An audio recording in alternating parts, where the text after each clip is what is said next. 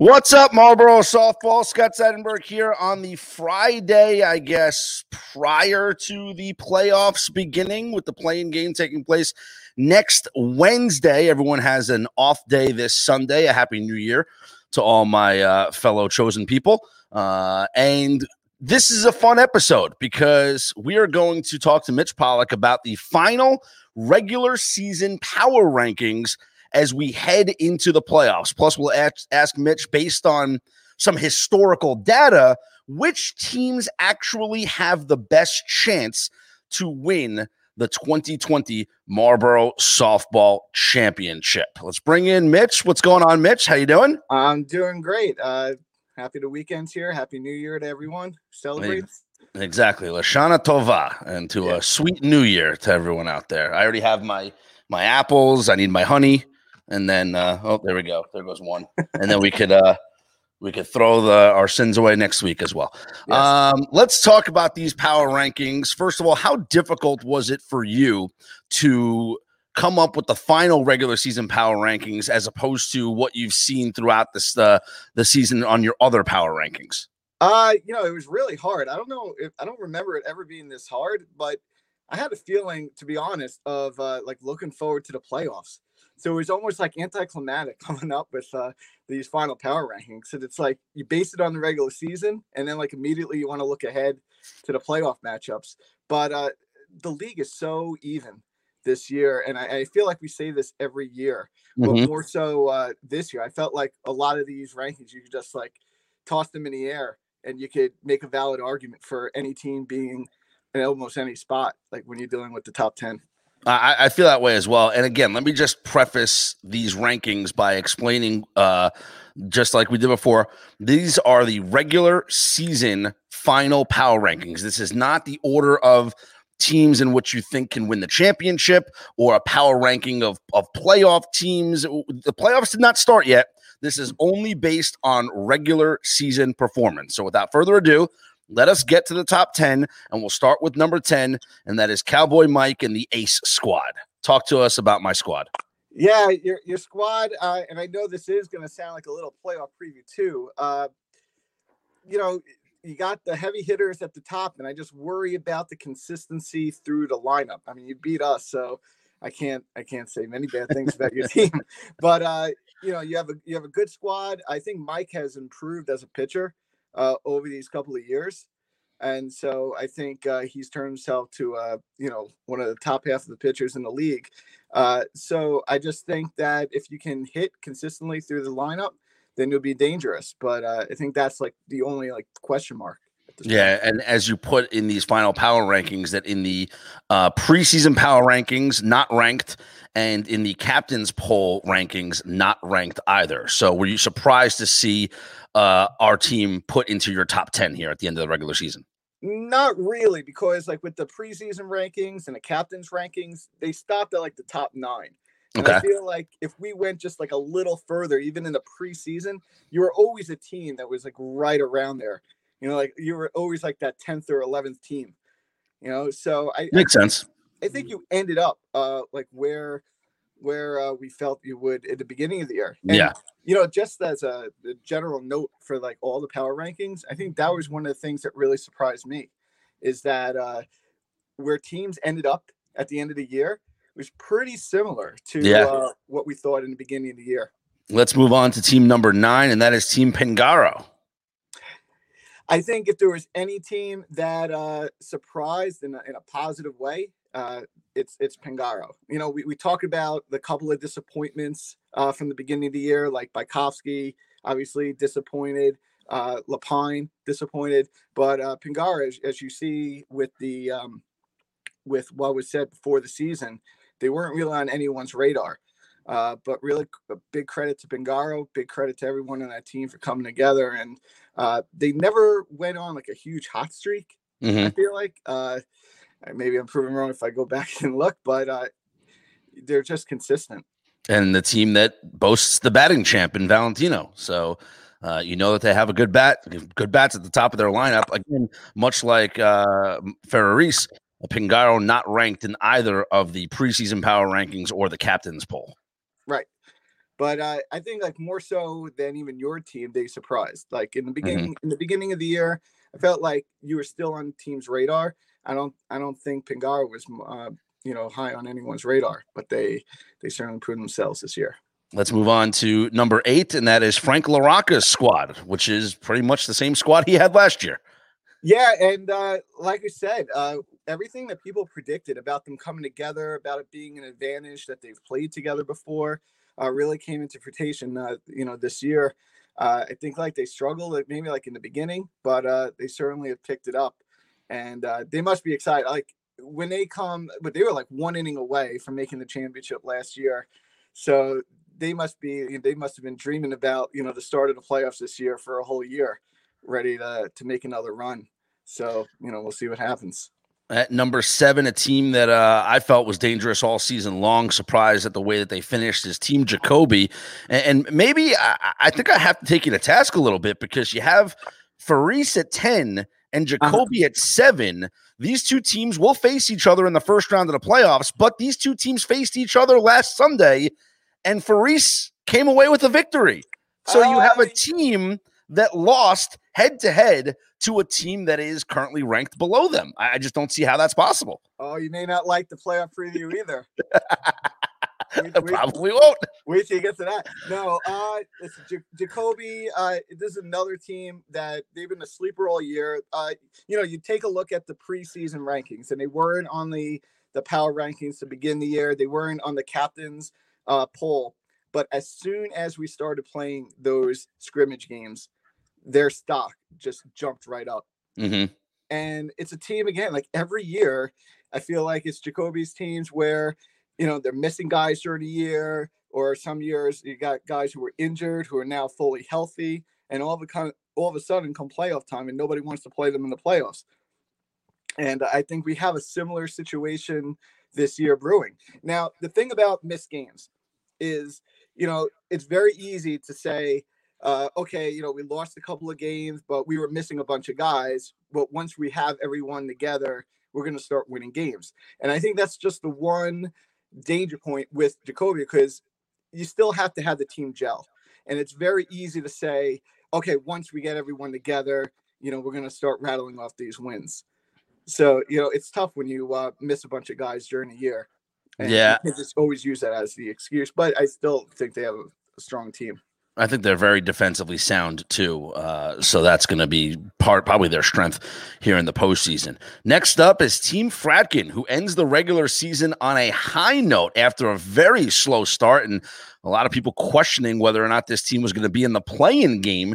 Here they are uh, with a bunch of wins to close out the regular season, and by virtue of tiebreakers, they're the sixth seed in the playoffs. I gotta be honest. I'm I'm shocked that uh, they went on this run. Uh, you know, another person, we knew they had the talent, but you know, we played them that Wednesday night, and uh, they weren't sound defensively. You know, it, it was pretty sloppy, and then like soon after, they just took off.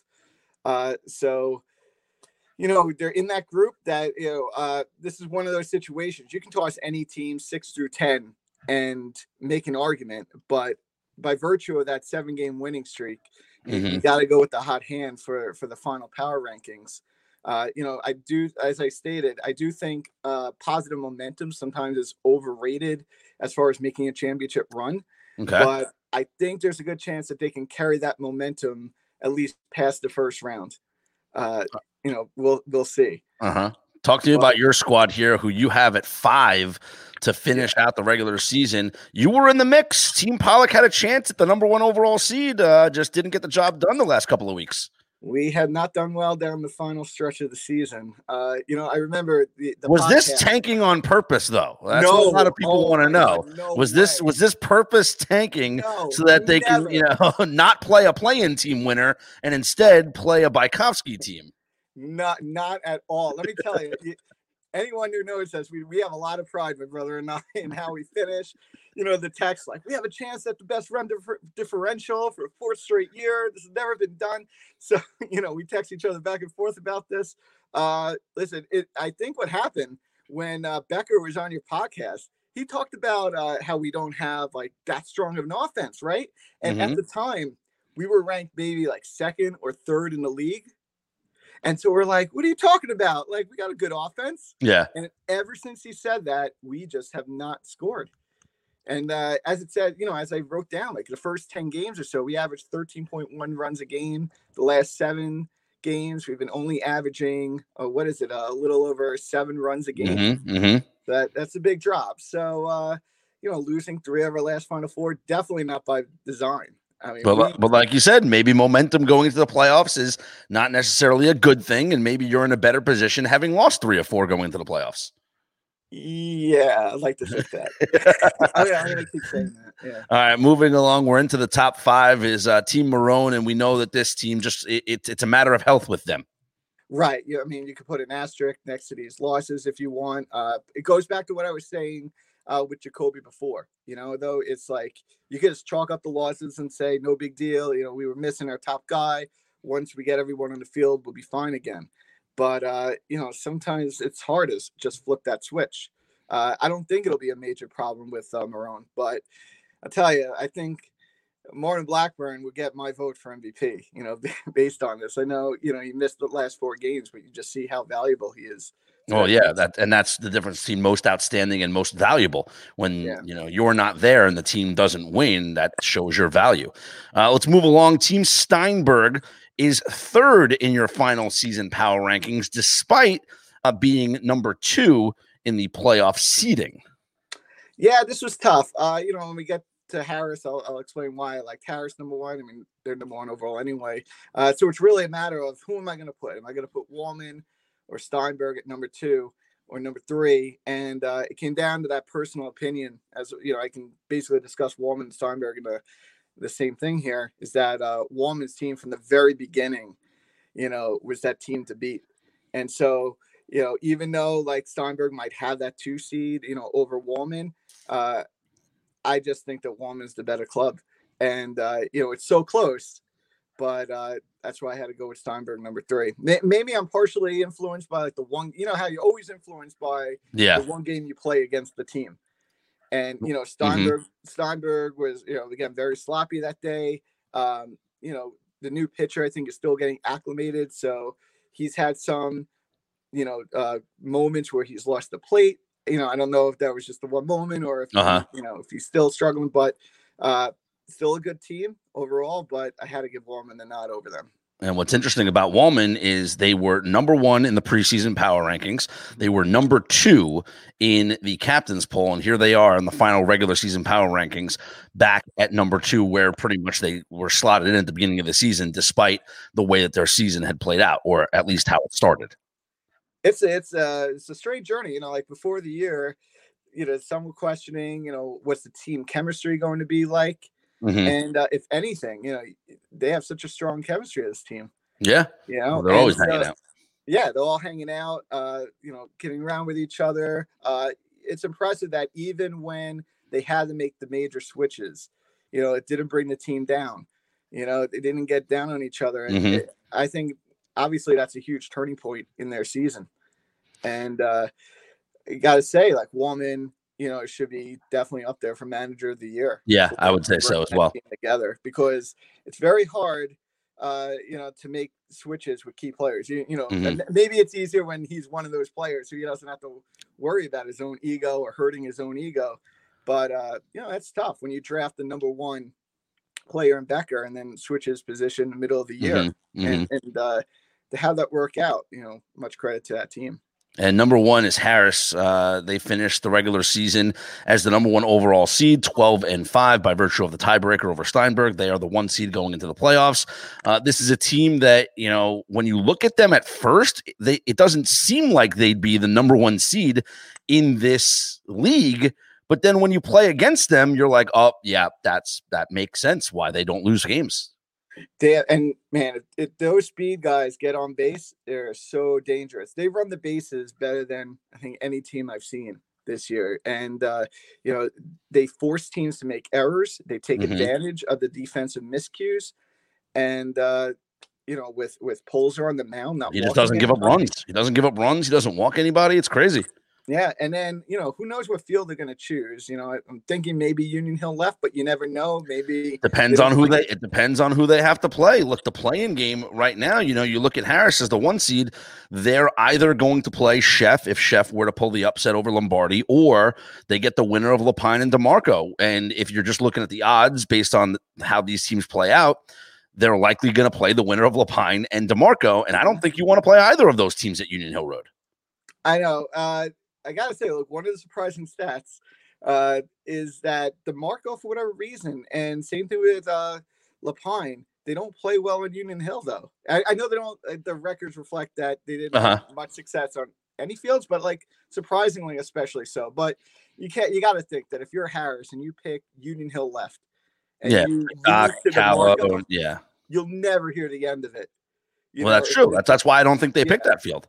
So, you know, but uh, it's an interesting debate. Like, how much do you look at the opponent when when choosing fields, and how much mm-hmm. do you just look at your your own team and what you guys feel comfortable playing at, and, and go with that? Well, that's why I like where my team is slotted in, because last year we had one of the top field choices. I think we were the five seed, and we chose wrong. Um, we had chose Menalapan to play against the, uh, the uh, Brock, and it was the wrong choice because our strength was probably on an open field between Eric and Richie up the middle, and and the way that we hit last year, we made the wrong field choice in the playoffs. Right now, we don't have a field choice. I mean, we're the last home seed. We just get the leftovers. Whichever one falls to us, that's where yeah. we're playing. So there's no deciding. There's no strategic meeting between Cowboy Mike and the rest of the team going, where do we think we fit best? It's just whatever's left, that's what field we're taking. And, we, and we've had, and we've already had some of those strategic meetings. And we overthink. I'm sure you did. You know? and, and you overthink. And there have been years, like uh, two thousand twelve, we lost to Harris in the semifinals because we were rolling on Union Hill right. And then we switched to East Francis because uh, we were missing uh, Clamfer. And we knew that, okay, we would have him for like extra time if we started on East Francis. We would get him for an extra half hour. Uh-huh. And so for that extra half hour, we switched off of Union Hill right. We went to East Francis. We lost in the semifinals, and we still haven't forgiven ourselves for switching fields. It's eight years later. We're still thinking about it. That's so funny. Sometimes it's better just to have the field choice fall to you. All right, real quick before we let you go, uh, talk to me about some playoff chances here based on the historical numbers. Okay, so a, a lot. This is a lot of this is fun. A lot of this is just uh, coincidental. Mm-hmm. But there are four predictors that have been pretty accurate. All right, so one, no team. This is amazing. No team since two thousand ten has entered the playoffs. No championship team has entered on in a winning streak. So every okay. team who's entered the playoffs has either lost their final game or won the final game, but But you know, lost the game lost before the game that. Before, so, right? who, so, who, so, so, based off that one alone, we are knocking out. Let's see, we're knocking out. Let's look at the streaks. Fratkin out, LaRocca out, um, Harris out, Harris out, uh, there. Ferraris out, out. Should have lost that, that final game. Should have lost that final game. We'd still be in the same game either way. If you knew this trend, would you have lost the final game on purpose? Probably. All right. So, so give me number two now. Moving on All to right. number two. So now this one might have some more credibility. The, the other one may be fluky. This one's okay. a little more credibility. Uh, top eight offense. Uh, top half in the offense, the run scored. So every every team except for one has been in the top half of the run scored category. So that would be Marone. Okay. So I got that here. So yeah. Okay. So, So you got to eliminate. Oh, so it's easy to say like who that eliminates, right? So okay. that eliminates uh, Steinberg. Okay. LaRocca. Mm-hmm. Trashinsky. Mm-hmm. Lepine. Okay. Shefkin. Okay. Your team again. Your uh-huh. team doesn't fit that. Uh, Jacoby. Okay. Goldfarb. Mm-hmm. And Lombardi. They're out. They have no chance. All right. So, all right, so let's go. Now let's go on to number three. Okay. Uh, the most teams do not have a championship player from the year before. There are only two teams that have won the championship where a player was on the championship team the year before. So, like, Apple's one of those teams. Right? Applebaum's one of those teams. But we're and canceling them out now because of this this rule. Unfortunately, again, okay. they shouldn't even play the season. yeah. If they if they knew about this, they could have stayed COVID free. Yeah, doesn't have to risk anything. So and now, uh, so so Pingaro's out now. Oh yeah, yeah. So uh, so that eliminates uh, Marone. I, uh-huh. I, I should have written down which player from the previous team, but Marone, uh, Fratkin is out, uh, Pingaro is out, DeMarco is out, uh, Farisi is out, and of course Applebaum. You you guys, you yeah. We're, we're oh for three right now. We have no chance. We're done. And what's the final stipulation here? All right, the final stipulation is no rookie since Dave Polzer won in two thousand ten. No mm. rookie from the top drafted in the first three rounds has won a championship. That's amazing. That, that is no amazing. Rookie drafted in the first three rounds has won since two thousand ten. Okay, so based off all four of those criterias, which teams have a chance to win the championship? All right, there are only three teams. Okay, the good go news, the good news for me is that my team is one of them. Pollack, go ahead. The bad news for us is Baikowski. Oh, okay, that's the, that's the first round matchup. Nice. Yeah, and no, who's the third so, team? Well, so one of those two teams is guaranteed to at least continue that run. Uh-huh. And the final team is Wallman. Wow, and they're probably the favorites going in. Exactly. So there's a good chance that this trend continues. That is amazing. Mitch, thanks so much. This was fun. Um, we're going to do a full playoff preview after we get uh, past the play-in games. But while I have you here, the play-in game winners, pick one. Pick them. Lombardi, Shef, DeMarco, Lepine. Who you got? Okay, I'm going Lombardi. You got to okay. go Lombardi. Me too. And the uh, Lepine. I know it's going to be a close one, but I'm going with Lepine. All right, I'm. I'm gonna. I think I'm gonna. I actually don't know. That's a, that's such a coin flip. I might go DeMarco in that game, but uh, hey, it's gonna be fun. I'll see you at the field on Wednesday night, man. All right, thanks for having me. And, and happy New Year to you and everybody else as well. Yes, you too. See you later. There he is, Mitch Pollack. Uh, thank you so much, uh, guys. Thank you for tuning in. Uh, I'll podcast this. You can listen in your cars or whatever, and uh, we'll be back with an episode after Wednesday's play-in games, previewing the full slate of the first round of the playoffs. So I'll see you at the field on Wednesday at the play-in games. Until then, have a good weekend. Happy New Year to all the Jews, and I'll talk to you next time.